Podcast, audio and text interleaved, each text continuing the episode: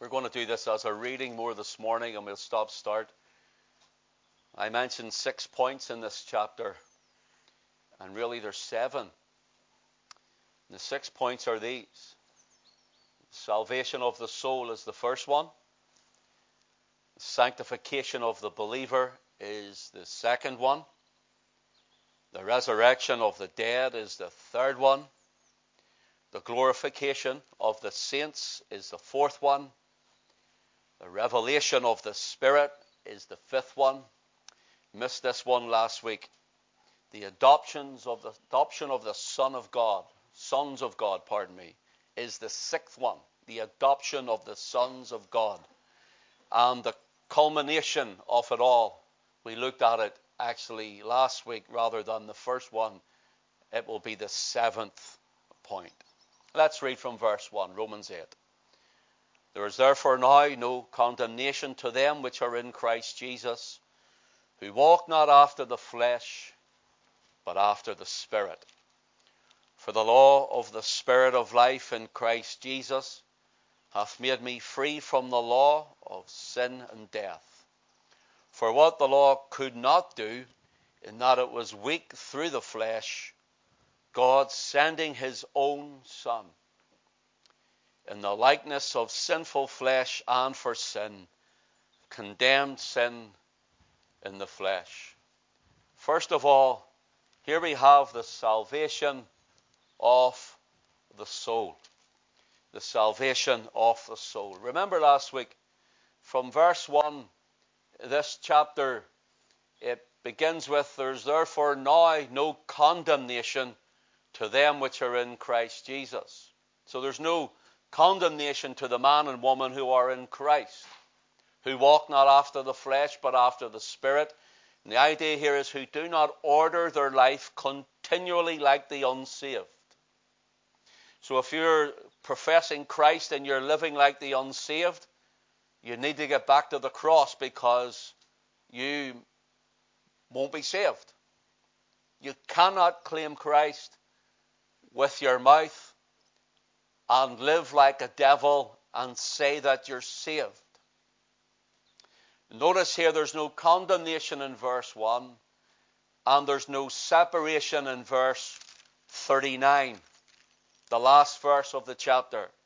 Nor height, nor depth, nor any other creature is able to separate us from the love of God which is in Christ Jesus our Lord. This tells us that the love of God is not because of us, rather, God loves us in spite of us. And the love of God will never leave us. We cannot be separated. So there's no condemnation in verse 1. And in verse 39, the last verse, there's no separation for those who are in Christ Jesus. We notice how this speaks of the flesh and of the spirit, of the war and the battle, even within the believer but rather also it speaks of those who are living life, living according to the world. They are unsaved in contrast to those who are dominated by the world, to those who are dominated by the Spirit of God. They're the sons of God. We're going to look a little in a moment. Notice here salvation. Verse 2 For the law of the Spirit of life in Christ Jesus hath made me free from the law of sin and death. When Christ comes into our lives, we are free from the curse of the law. We are free completely from the curse of the law, and we are given life, eternal life. Someone sent me a message uh, privately earlier in the week from someone who sent them a message asking, Is it possible that we don't know that we're saved in this life, but that we have to wait until that final day when we stand before God, whether we're saved or not? And so this, it was a woman had sent this to the person, and the person wanted to know, are we truly saved now? Have we eternal life now? Or is it something we must wait and see? I heard a pastor one time saying, you'll not know till you get there. Well, I want to tell you to, this morning that we know in this life that we are saved, present tense, we have eternal life in Christ Jesus, and that is a gift of God. Life, eternal life, is a free gift of God in this life and for the next. So don't let anyone say we must wait until we get there. Some people are living by Romish ways, trying to wonder can they escape some sort of purgatory through prayer or ceremony or ritual. We are saved now by grace through faith in the Lord Jesus Christ. Saved by grace alone, through faith alone, in Christ alone, according to the Scripture alone and we give glory to God alone. Brother, sister, let no one tell you that when you have been in repentance to the cross, and when you have come under by faith the precious shed blood of our Lord Jesus Christ, and you have given and surrendered your life to Him, let no one tell you that you must wait to see whether you are saved or not until that day. The assurance of the saints is now that Christ hath come and lives in us and has sealed us with the Holy Spirit of promise unto the day of redemption. Christ has set the captive free. When a man and a woman are saved, born again of the Spirit, and washed in the blood of the Lamb, they are set free now from the curse of the law. And what is the curse of the law? The curse of the law is that the moral law of God, you and I cannot fully, totally, and wholly keep the law of God. The Ten Commandments really, they're not for our salvation. The law of God cannot save you. There's nothing wrong with the law of God. The law of the Lord is perfect converting the soul, the psalmist tells us. And the testimonies of the Lord are sure, making wise the simple. But the law of God cannot save you, but rather the law cannot either defeat sin, but it can only detect our sin. I want to say it again. The law cannot defeat sin, that is by you trying to keep it, but rather the law detects our sin. The law is like a mirror that we stand before, and it shows us the holiness of God, shows us the moral ethics of the kingdom of God and of his glorious heaven. And we cannot fully, wholeheartedly, 24 7 keep the law of God, but rather we fail. And so Christ came, and we find that in Romans chapter 8.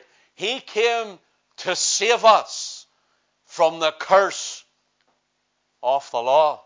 In other words, you and I, under the law, were cursed because the law shows us the holiness of God and it shows us the depravity of our human nature. And hence we live our lives in such a fashion and we order our lives according to that fleshy lust.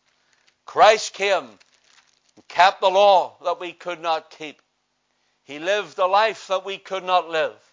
And He died as our substitute on Calvary's tree, bearing our sin away in His own body on the tree. Believer, this morning we sang it. See from His head, His hands, His feet. Sorrow and love flow mingled down. Did e'er such love and sorrow meet, or thorns compose so rich a crown. There Christ set us free when we came to the cross in repentance. Notice what it says. He set us free from the law of sin and death. The law of sin and death. You see, the sin is the transgression of the law. And you and I were transgressors. And since Adam, our father Adam in the garden, transgressed the law of the Lord, there Adam sinned. We sinned. Adam died. We died.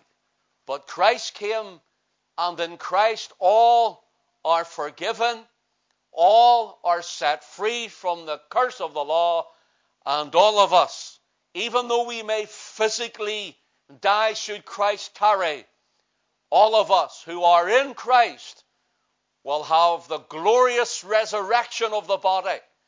And we will see that, God willing, in a few moments. First of all, here is our salvation in Christ alone, through the blood of Christ alone, at the cross of Christ alone. He sets the captive free in verse 2 and in verse 3 for what the law could not do, in that it was weak through the flesh. In other words, the law was perfect, but our flesh is weak. God sending his own son. Notice here, notice here the personal tone of the scripture. His own son. His own son. Think about it, parent. Your own child.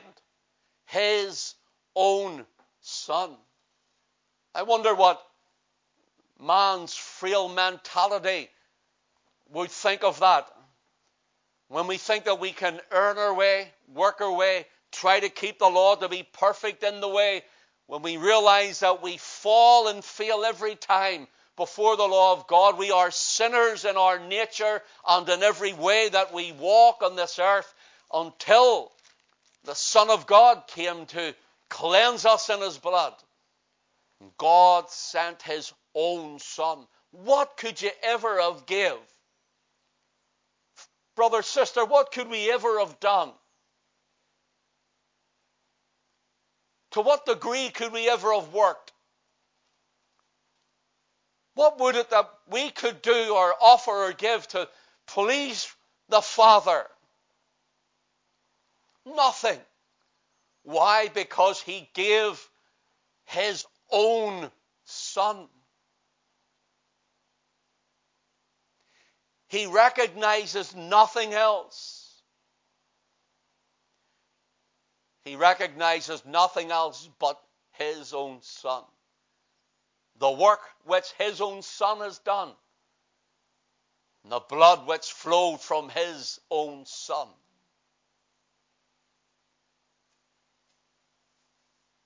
Salvation is ours in Christ.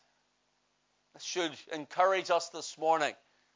Notice God sending his own Son in the likeness of sinful flesh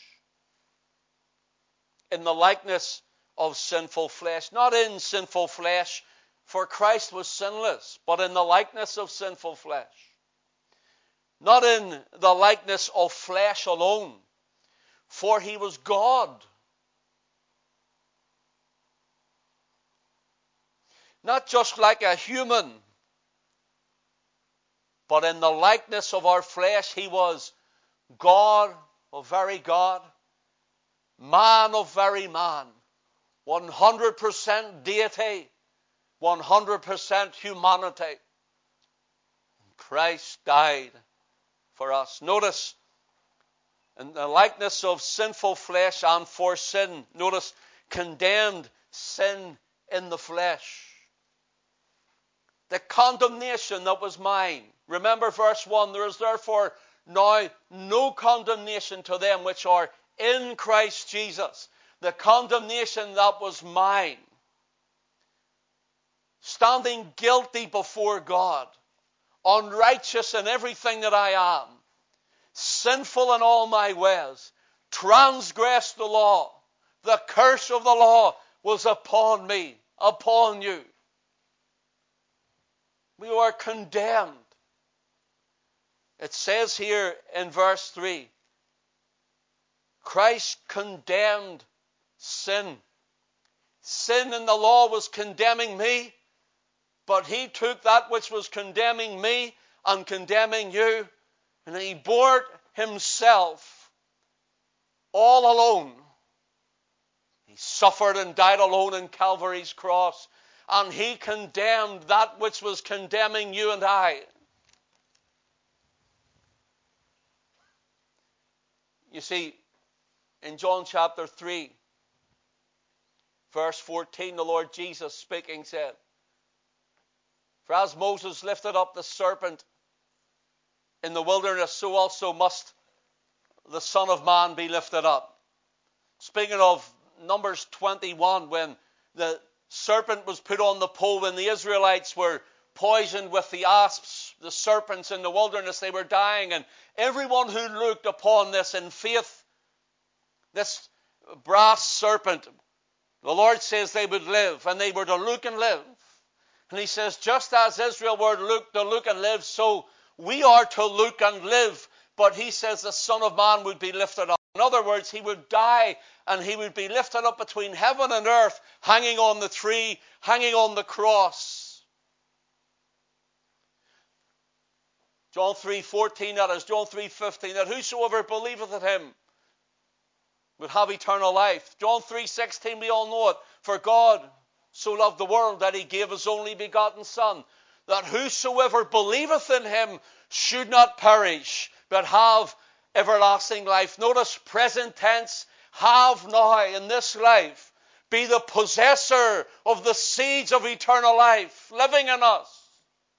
Now notice, for God sent not his son into the world to condemn the world. Notice, to condemn it. He did not send him to, the, to condemn us, but in that the world through him might be saved. He that believeth in him is not condemned. Romans 8 and 1, Paul tells us that.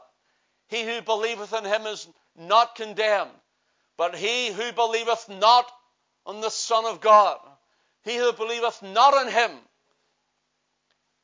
is condemned. Notice present tense, is condemned already. We were under condemnation. The unsaved are under condemnation. The world that we are living in, the Christ haters, and even the religious spirited people who know not Christ, they are condemned already, present tense, and you and I lived like it so is condemned already because he hath not believed in the name of the only begotten Son of God. And this is the condemnation. Christ is telling us, here is the condemnation. That men loved darkness rather than light because their deeds were evil.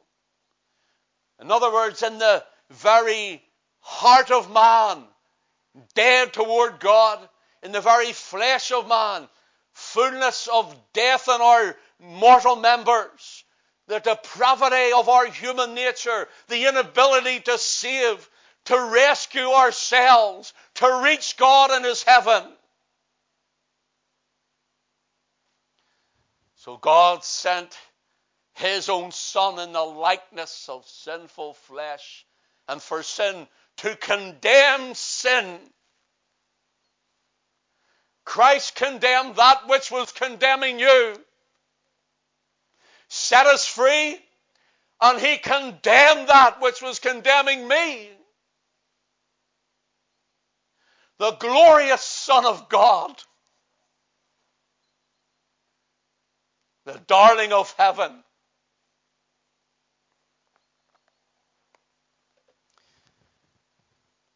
Notice here that is our salvation. We want to look quickly at sanctification. Sanctification starts in verse 4, running on down, that the righteousness of the law might be fulfilled in us. Notice, it doesn't say fulfilled by us that the righteousness of the law, that is keeping the law, every jot and tittle, every punctuation, as it were, in our English, if you want to put it into it, rather from the Hebrew, every letter from the Alpha to the Omega in the Greek, that He is the Word. And He kept the law in its entirety, that it might be fulfilled in us, not by us, because we couldn't by Him in us. that I'm declared righteous before my Father in heaven. That should my breath leave my body, should my heart stop beating this very moment, and God was to take me when I stand before Him, I am righteous in His presence because I'm righteous and saved in this life. What a salvation. Now we move into sanctification for this life that might be fulfilled in us who walk not after the flesh but after the Spirit. The word thereafter is the word kata. It's used many times in the scriptures for our English word according to. Gives the idea of pressing down. Gives the idea of a dominance, something to dominate, to press something down. And here the apostle is telling us this that the righteousness of the law might be fulfilled in us who walk not after the flesh, that our flesh life, our old man and our old woman, our old nature does not dominate me. The old sinful man does not dominate you, brother. Does not have the pressing dominance in your life for the man and the woman who are saved. They are set free and they are a new creature in Christ. And here we're told that they don't walk after with the dominance of the flesh, but with the dominance of the Holy Spirit. The Holy Spirit who lives in us dominates our lives, dominates our thinking, dominates our ways, dominates us that we cannot do anything but follow Christ, love the Word of God, want to be together in fellowship, that we think about Him when you're in your workplace. He comes to your mind that you love Him. When you're walking down the street, you think about Him. And when you fall, you cry to Him and want to go on with Him. That the Spirit of God dominates us and sanctifies our lives. Sanctification is not you trying harder. Sanctification is not you having a strong will of your own. And sanctification isn't you trying to do better. Sanctification is a work of grace in the heart, a work of grace in the man, and a work of grace in the woman who are saved. Sanctification is a setting apart for the Master's use. Brother, how's our lives before God this morning? How's your walk with Him? How's your love life, sister, with Christ? Brother, because if the Spirit of God is living and abiding and residing in us, then surely we must follow on.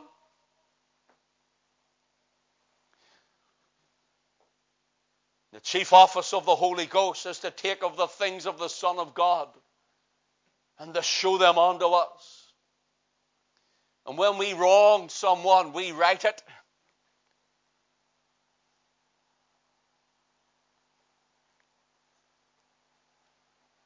Notice Verse 6 says, For to be carnally minded is death, but to be spiritually minded is life and peace. You know, whenever you get into that old cycle of thinking wrong, stinking thinking, your mindset then becomes wrong, and that anger becomes bitter. You don't deal with it you don't hand it over to God or you're walking wrong after a period of time. You find, like Peter, you're walking far away from Christ until you're standing at the devil's fire, heating your hands and yourself, and then you're sitting with them.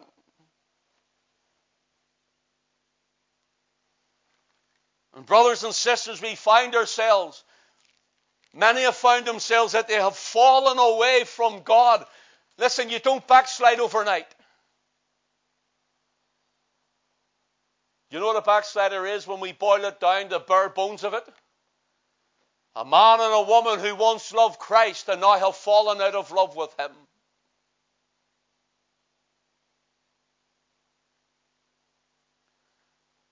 Oh, that Christian made me fall away. That pastor made me fall away. Listen, you blame no one but ourselves for our salvation is this. I can't save you. I can't keep you. I can't encourage you. But the walk is personal as the salvation is personal as Christ is the personal Savior.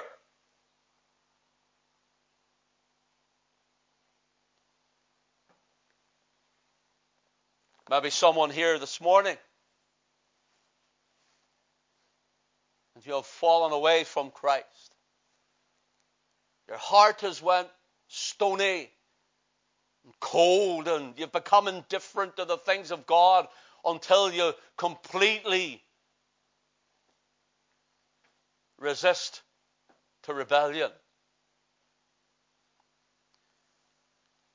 It brings death to our thinking because we become angry and bitter, and the Word of God is like it has no effect on, on your thinking anymore. But yet, this morning, if that is you, here the Spirit of God has brought this Word to you to call you back to the fold. Notice verse 6 For to be carnally minded is death, but to be spiritually minded is life and peace. Do you know, when you're carrying the weight, as it were, of the world, as we say, sometimes it's the weight of the work, it's the weight and stresses of the society we are living in. For me, it's the weight of God's work sometimes, God's people sometimes, and you start to feel spiritually your legs are buckling, you can you can't take much more of it, and you know, sometimes you can not bring it to God in prayer. until we come to a full collapse. But how, how wonderful and how beautiful is it when we throw it all off at the cross, when we come to the throne of grace and leave it there and walk away knowing that the sovereign of the universe has it in his hand and that he is still in full control of all things. And when we leave it there, we walk away with life it's as though life has come into our spirit again. Joy in our hearts. And peace floods our minds. These matters belong with God. Verse 7 because the carnal mind is enmity against God. For it is not subject to the law of God, neither indeed can be. So then, they that are in the flesh, notice they that are in the flesh cannot please God.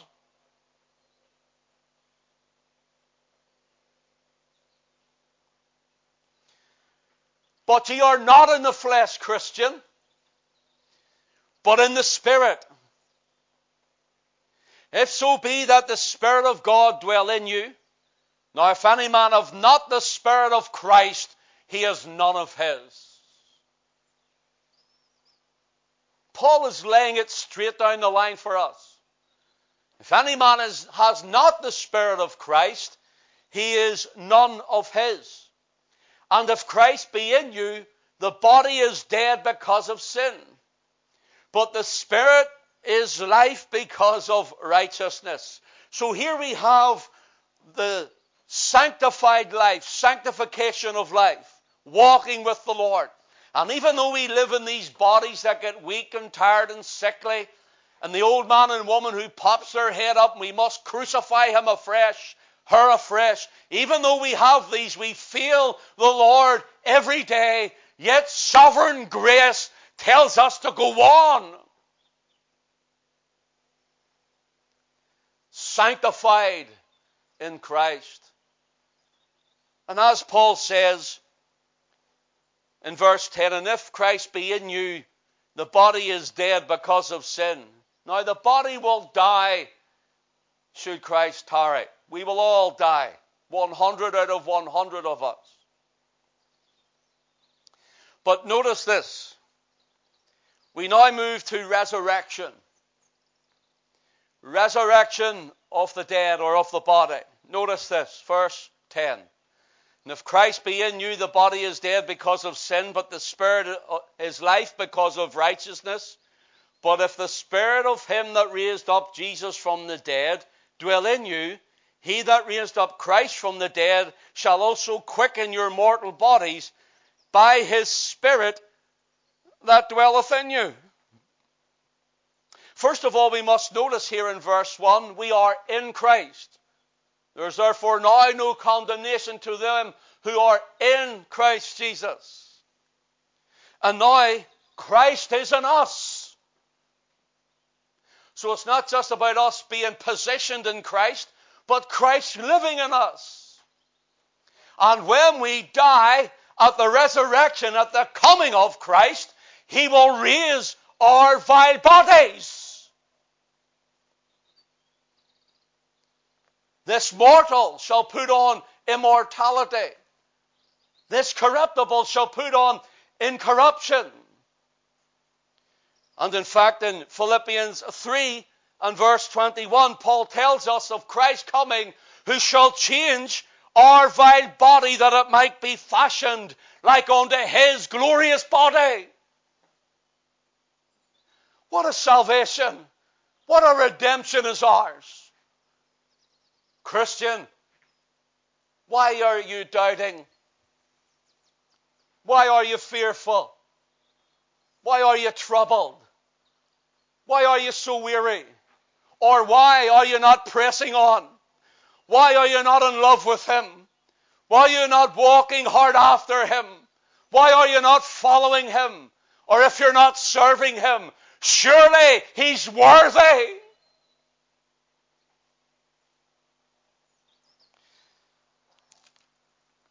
Christ is in us and he will come and raise our bodies from the ground. Paul says in verse 12, I think I'm going to stop at this point because it'll take me too long to go through the others. I think time's racing on. Maybe do next week, maybe, unless I get something else from the Lord. Therefore, brethren, we are debtors, not to the flesh to live after the flesh. Do you remember, brother? Maybe you came up through a Christian family you were saved very young. Glory to God, that is a testimony how God has kept you from uh, this world's vices. But maybe your testimony's like mine. A life of sin. A life of trouble. Good family, lovely parents, wonderful parents, but a life where it was hard, it's tough at times.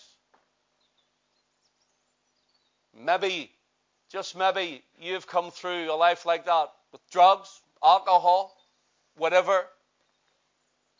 I can tell you something, friend. I think of the years, the time, the money, the effort, I give to the devil. I give to this world system. I think of selling myself completely, giving over to the lusts of this world and the things of it, and the troubles of it, and the even the violence of it, and everything in it. I think of the the shebeens, the paramulti shebeens I sat in, night after night, I think of the, the mouth like a sewer pipe. The mind which went along with it. I think of the hours, all nighters, that I spent in the presence of sinful men like myself, and the money I gave, the money I gave for my own wills and wants and doings, for the drink that I took and the clubs I was in. I think of that. And when I think of it, I think of the times of this body of flesh and death that I was in. And I think of the states that I was in and the times I should have died by the things that I had taken. Yet Christ has kept me alive. Because he knew me in eternity.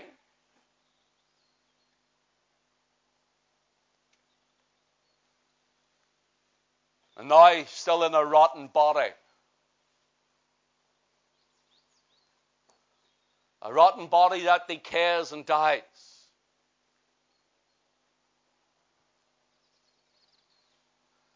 I went a walk for about five or six miles yesterday. And I came home with blisters on my feet because I was wearing a big pair of boots and wee thin socks.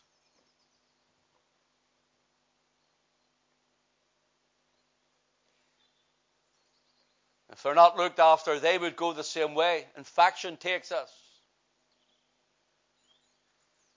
I think of how in this body we are to present ourselves a living sacrifice, wholly acceptable unto God, which is our reasonable service, Paul tells us. Romans 12. Brothers and sisters, here we are debtors, not to the flesh. We're debtors to Christ. And yet, in His grace, He exacts nothing from us. Verse 13 For if you live after the flesh, ye shall die. But if ye through the Spirit do mortify the deeds of the body, ye shall live. For as many as are led by the Spirit of God, they are the sons of God.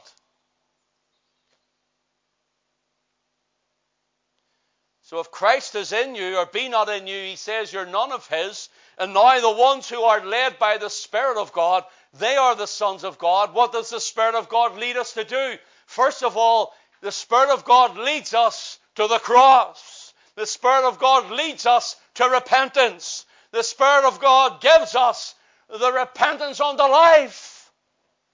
And from henceforth leads us in sanctification until the resurrection of the dead.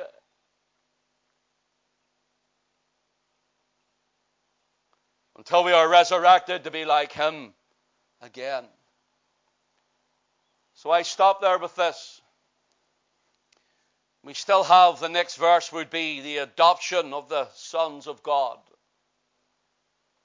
and the glorification of the saints as well. We have to look at the revelation of the saints and the culmination of it all. And the culmination is from where we read last week, verses 28 to verse 30. Brothers and sisters, when we look at the Word of God and see these things, and we know these things, it's our heart not burn within us like the two on the road to Emmaus? While he talked with us by the way?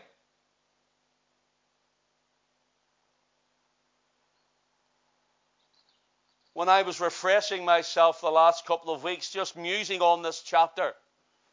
It's refreshing my heart in it. Thinking about it.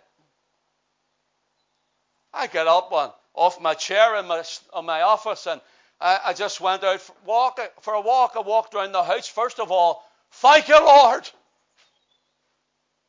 Oh, you're wonderful. And how I praise you.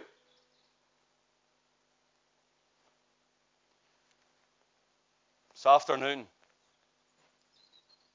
When we think of who He is and all He's done, let it rejoice our hearts that nothing shall separate us from the love of God, which is in Christ Jesus our Lord.